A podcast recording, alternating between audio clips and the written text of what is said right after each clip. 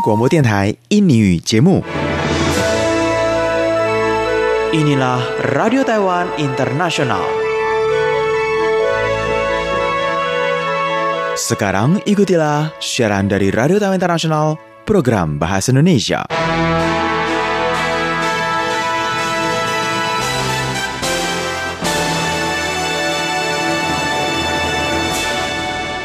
Apa kabar para pendengar sekalian? Selamat bertemu dengan saya Tony Tamsir dari RTI, Radio Taiwan Internasional siaran program Bahasa Indonesia. Dan ini Sabtu tanggal 13 Februari 2021.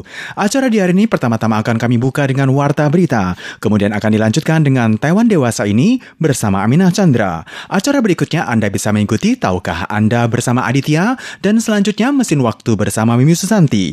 Pertemuan kita pada hari ini akan ditutup dengan saya kembali dalam acara Ada Apa Dengan Tony. Kini ikutilah Warta Berita.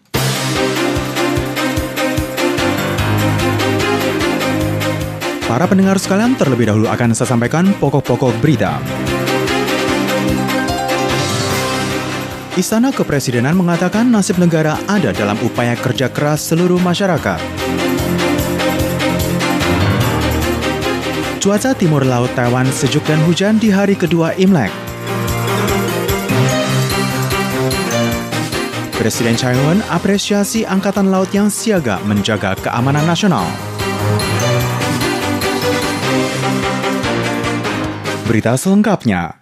Setiap memasuki tahun baru Imlek, banyak kuil dan kelenteng yang akan melakukan tradisi mengambil secara acak nomor petunjuk dari Sang Hyang Dewa berkenaan dengan nasib negara satu tahun ke depannya.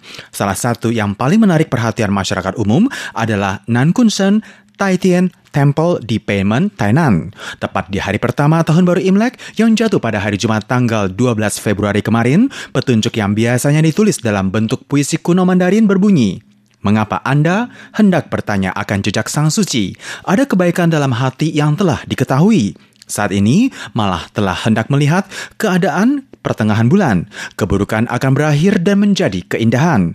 Petunjuk ini dikategorikan sebagai petunjuk berlevel menengah ke atas. Berkenaan dengan hal ini, juru bicara Istana Kepresidenan Xavier Chang menyampaikan bahwa Taiwan yang berasaskan demokrasi dengan petunjuk yang berbeda dari kuil dan kelenteng yang berbeda justru menunjukkan keragaman dalam kehidupan tradisi masyarakat Taiwan. Hal ini ibarat pepatah kuno Taiwan adalah dewa juga adalah manusia. Nasib sebuah negara ditentukan oleh persatuan kekuatan seluruh warga masyarakat yang ada. Xavier Chang menjelaskan jika seluruh anggota kabinet yang berada di bawah kepemimpinan Presiden Chai Ing-wen akan tetap bekerja keras dan tidak pernah longgar dalam menjalankan tugas negara. Meskipun petunjuk kuil berarti baik ataupun tidak baik, dengan mengambil contoh tahun lalu, di mana tidak ada satu petunjuk apa pun yang dapat diberikan untuk negara. Namun kenyataan membuktikan jika dengan kemantapan hati dan kebulatan tekad dari seluruh masyarakat Taiwan bersama bergandengan tangan memberantas pukulan pandemi, maka akan mampu menjadi secerca harapan bagi dunia internasional dalam menangani pandemi COVID-19. Xavier Chang menegaskan, seiring dengan pidato harapan Presiden Chai Ing-wen dalam menyambut datangnya tahun baru Imlek, seluruh warga masyarakat telah saling bahu-membahu melewati tahun tikus yang penuh dengan tantangan. Berharap seluruh masyarakat Taiwan akan tetap melanjutkan apa yang telah dilakukan selama ini, bersama bersatu padu membentuk kekuatan besar agar bisa melawan serangan pandemi ini. Selain itu, tidak lupa juga berharap perekonomian Taiwan dapat terus maju, kesejahteraan seluruh warga dapat tercapai, dan kehidupan sosial masyarakat dapat semakin baik. Sehubungan dengan kebiasaan tradisi masyarakat Tionghoa, maka di hari kedua pada tahun baru Imlek, maka semua anggota keluarga akan pulang kembali ke rumah mertua pihak istri. Biro Klimatologi Sentral Taiwan pada hari Jumat tanggal 12 Februari kemarin menjelaskan bahwa seiring dengan bertiupnya angin muson timur, maka di hari kedua Imlek, kawasan utara dan timur laut Taiwan akan terasa lebih sejuk dan perbedaan suhu udara pada pagi dan malam akan cukup besar. Di bagian utara dan timur Taiwan, ada sebagian tempat yang akan turun hujan singkat. Sementara di kawasan sentral dan selatan Taiwan, cuaca akan cerah hingga berawan. Untuk kondisi cuaca di seluruh Taiwan, pada umumnya kota Taipei akan berada dalam kondisi berawan dan ada sebagian tempat yang akan turun hujan singkat. Dengan suhu udara berada di antara 17 derajat Celcius hingga 23 derajat Celcius. Untuk kota Taichung yang akan berada dalam kondisi berawan hingga mendung dengan suhu udara berada pada kisaran 15 derajat Celcius hingga 23 derajat Celcius. Sementara untuk kota Tainan, kondisi suhu pada pagi dan malam akan ada perbedaan yang cukup mencolok dengan rata-rata mencapai jeda perbedaan suhu hingga mencapai 15 derajat Celcius. Selain itu, pada pagi subuh akan ada kabut tebal yang menghalangi pandangan mata. Pihak CWB memprediksi jika kawasan utara Taiwan hingga tanggal 16 Februari mendatang atau di hari kelima Imlek, maka akan berada pada kondisi cerah terkadang hujan. Kawasan pesisir pantai di bagian utara Kilung, kawasan pegunungan di Taipei, memiliki kelembaban yang cukup besar pada awan yang menyelimutinya, sehingga mampu turun hujan. Sementara untuk tanggal 17 Februari atau di hari ke-6 Imlek, angin muson timur dengan suhu dingin akan bertiup, menyebabkan kawasan utara Taiwan berada dalam kondisi dingin dan basah. Selain itu, suhu udara pada pagi hari berada pada 19 derajat Celcius hingga 21 derajat Celcius. Dan suhu udara pada malam hari hingga menjelang subuh pagi akan berada pada 12 derajat Celcius hingga 13 derajat Celcius. Perayaan Imlek hari pertama tanggal 12 Februari kemarin, Presiden Chai Wen mengunjungi Pusat Komando Angkatan Laut Taipei untuk memberikan dukungan dan mengapresiasi para perwira Angkatan Laut yang selalu siaga selama perayaan Imlek dalam melindungi dan menjaga keamanan nasional. Menteri Pertahanan dan Keamanan Yen Tefa juga berkunjung ke Pusat Komando Militer Hong San guna memantau situasi perairan dan udara terkini. Military News Agency melaporkan kunjungan Presiden Chai Ing-wen didampingi oleh Sekjen Dewan Keamanan Nasional Wellington Koo, Menteri Pertahanan dan Keamanan Yen Tefa menuju ke Pusat Komando Angkatan Laut Taipei untuk memberikan dukungan kepada para tentara Angkatan Laut, mengapresiasi upaya Angkatan Laut dalam menjaga keamanan laut, juga berterima kasih karena selama perayaan Imlek, para tentara selalu siaga, melindungi masyarakat dan menjaga stabilitas nasional.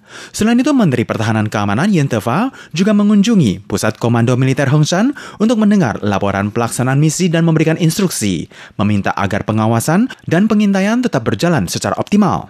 Menteri Pertahanan Keamanan Yentefa juga melakukan pertemuan virtual dengan komando yang bertugas di luar Pulau Taiwan untuk memahami beberapa kondisi di antaranya kekuatan dan kesiapan tempur, pelaksanaan pencegahan pandemi, dan kedisiplinan para militer. Menteri Pertahanan Keamanan Yentefa memuji upaya keras tentara di tahun lalu, baik menjaga pertahanan nasional, latihan militer Hankuan nomor 36, latihan real di markas Cupeng, latihan persiapan misi tempur, latihan militer gabungan, dan pelaksanaan tugas pencegahan pandemi yang dilakukan oleh militer. Semua unit militer turut berpartisipasi dan membawa prestasi yang gemilang mengharapkan dalam satu tahun ke depan, para militer dapat berkomitmen untuk melaksanakan latihan militer dengan baik, menghimpun kekuatan militer, dan meningkatkan kemampuan pertahanan nasional. Selama perayaan Imlek, Menteri Pertahanan Keamanan Yenteva secara khusus mengingatkan kepada setiap jenjang pelaksana untuk menjaga keselamatan para tentara, baik di dalam markas maupun di luar markas, memperbanyak sosialisasi konsep kedisiplinan agar tetap menjaga citra kemiliteran yang unggul. Menteri Pertahanan Keamanan Yenteva mengatakan mempertahankan negara menjadi tanggung jawab militer, berharap tiga angkatan bersenjata tetap bersemangat menjalankan operasi gabungan dan selalu kompak dalam menghadapi berbagai tantangan. Para pendengar sekalian, Anda masih terus bersama kami dalam Radio Taiwan Internasional. Berikutnya Anda masih tetap mendengarkan siaran berita. Berita selanjutnya, berdasarkan data statistik dari Biro Pelestarian Lingkungan, angka kumulatif limbah dapur dari seluruh Taiwan setiap tahunnya hampir mencapai 500 ribu ton. Timbunan limbah sebanyak ini dapat setinggi 11 ribu gedung Taipei 101. Biro Pelestarian Lingkungan agresif mempromosikan pabrik biomasa, menggunakan limbah dapur untuk dijadikan sumber pembangkit listrik. Pabrik biomasa Taichung sudah berjalan tahun lalu. Pabrik Taoyuan akan mulai beroperasi Juli mendatang. Dan untuk di Taipei, New Taipei dan Kaohsiung masih dalam perencanaan pembangunan. Apabila lima pabrik biomasa limbah dapur sudah dapat berjalan, maka setiap tahunnya akan dapat menyediakan 40 juta kilowatt. Selama masa liburan tahun baru Imlek, hampir setiap rumah warga Taiwan tentu banyak aneka ragam hidangan. Berdasarkan data statistik tahun 2019, Biro Pelestarian Lingkungan memperlihatkan daur ulang limbah dapur mencapai 490 ribu ton yang ditampung dengan menggunakan tong dan ditumpuk, maka tingginya bisa mencapai 11.300 tinggi gedung Taipei 101. Banyaknya makanan yang dibuang, selain menjadi limbah dapur, juga dapat mengakibatkan pemborosan sumber daya dan menimbulkan masalah lingkungan. Guna mengikuti tren energi terbarukan, Limbah Organik Internasional, Biro Perlindungan Lingkungan merencanakan dan membangun industri biomasa limbah dapur, menggerakkan pembangkit listrik limbah dapur dimulai dari kota Taichung, pabrik biomasa yang sudah resmi menyediakan energi listriknya pada Juni tahun lalu.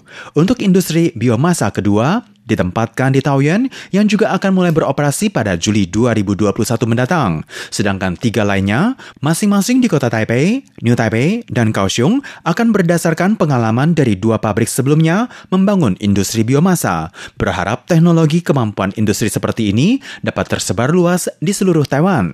Biro Perlindungan Lingkungan menyampaikan, begitu kelima pabrik biomasa ini dapat beroperasi, maka diperkirakan setiap tahun akan mengolah 230 ribu ton limbah dapur dan menghasilkan tenaga listrik 41,97 juta kilowatt per tahunnya. Dengan demikian, bisa memperoleh pemasukan 214,79 juta dolar Taiwan dan mengurangi 22 ribu gas emisi karbon dalam setahun. Pengaruh dari virus corona atau lebih dikenal dengan COVID-19 sehingga untuk dapat keluar negeri menjadi sebuah impian yang sulit terjangkau. Untuk itu, toko waralaba Korea menjual beragam makanan camilan Taiwan agar dapat memenuhi hasrat warganya. Dulu, apabila mengungkit soal makanan khas Taiwan pada orang Korea, pasti yang disebutkan adalah teh susu mutiara, nastar Taiwan, es mangga, dan makanan khas terkenal lainnya. Namun sering bertambahnya banyaknya acara kuliner dan wisata di televisi yang memperkenalkan Taiwan, sehingga semakin banyak wisatawan Korea yang berkunjung ke Taiwan. Hal ini juga membuat semakin banyaknya ragam makanan Taiwan yang dijual di Korea. Selain produk minuman kocok Taiwan di jalan-jalan kota Seoul, Korea Selatan, juga terlihat kentang keju, dumpling, sandwich Taiwan, dan makanan camilan Taiwan yang bertengger di toko waralaba Korea. Berdasarkan laporan harian berbahasa Inggris The Korea Herald, sejak LG Group membangun grup perusahaan independen GS Group dengan jaringan toko waralaba GS25, penjualan produk yang diimpor dari Taiwan hingga tahun 2018 adalah nol. Tetapi dalam kurun waktu singkat 2 tahun telah berkembang pesat mencapai 9,2 miliar Korea won atau sekitar 116,3 miliar rupiah, melampaui Jepang yang sebelumnya terus berada di depan. GS25 tidak saja bekerja sama dengan perusahaan minuman Thai Sugar Taiwan pada September 2020 untuk memasukkan produk boba teh susu gula merah yang menjadi juara dalam penjualannya. Selain itu, GS25 juga mengimpor 300 ribu es batang boba teh susu gula merah dari perusahaan Xiaomi yang habis terjual dalam waktu 4 bulan. Berdasarkan statistik Kementerian Perhubungan Taiwan, sebelum merebaknya pandemi, jumlah wisatawan asal Korea yang berkunjung ke Taiwan melebihi 1,2 juta orang. Menurut orang berkaitan dengan waralaba 7-Eleven, waralaba terbesar kedua di Korea, Taiwan merupakan salah satu destinasi yang paling disenangi oleh warga Korea yang berusia 20 hingga 30 tahun. Ini juga yang menjadi alasan meningkatnya penjualan camilan Taiwan di Korea. Selain itu, sehubungan dengan penerapan pembatasan ekspor Jepang ke Korea Selatan. Untuk itu, Korea Selatan mencanangkan boykot produk Jepang sejak tahun 2019. Tentu saja ini sangat berpengaruh pada impor barang Jepang dan menjadi salah satu alasan popularitas produk Taiwan meningkat pesat. Media ekonomi Korea melaporkan impor produk Jepang ke Korea oleh GS25 dari 5,3 miliar Korea won atau sekitar 67 miliar rupiah lebih pada tahun 2018 turun drastis menjadi nol.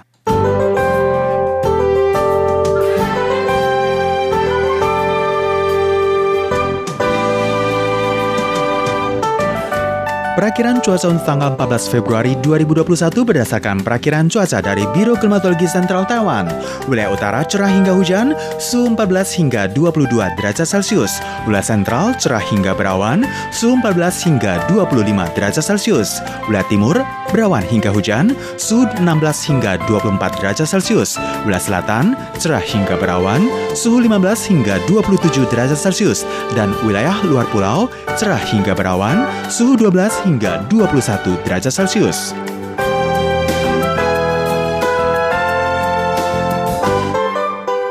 Saudara sekalian, sekian warta berita dari RTI.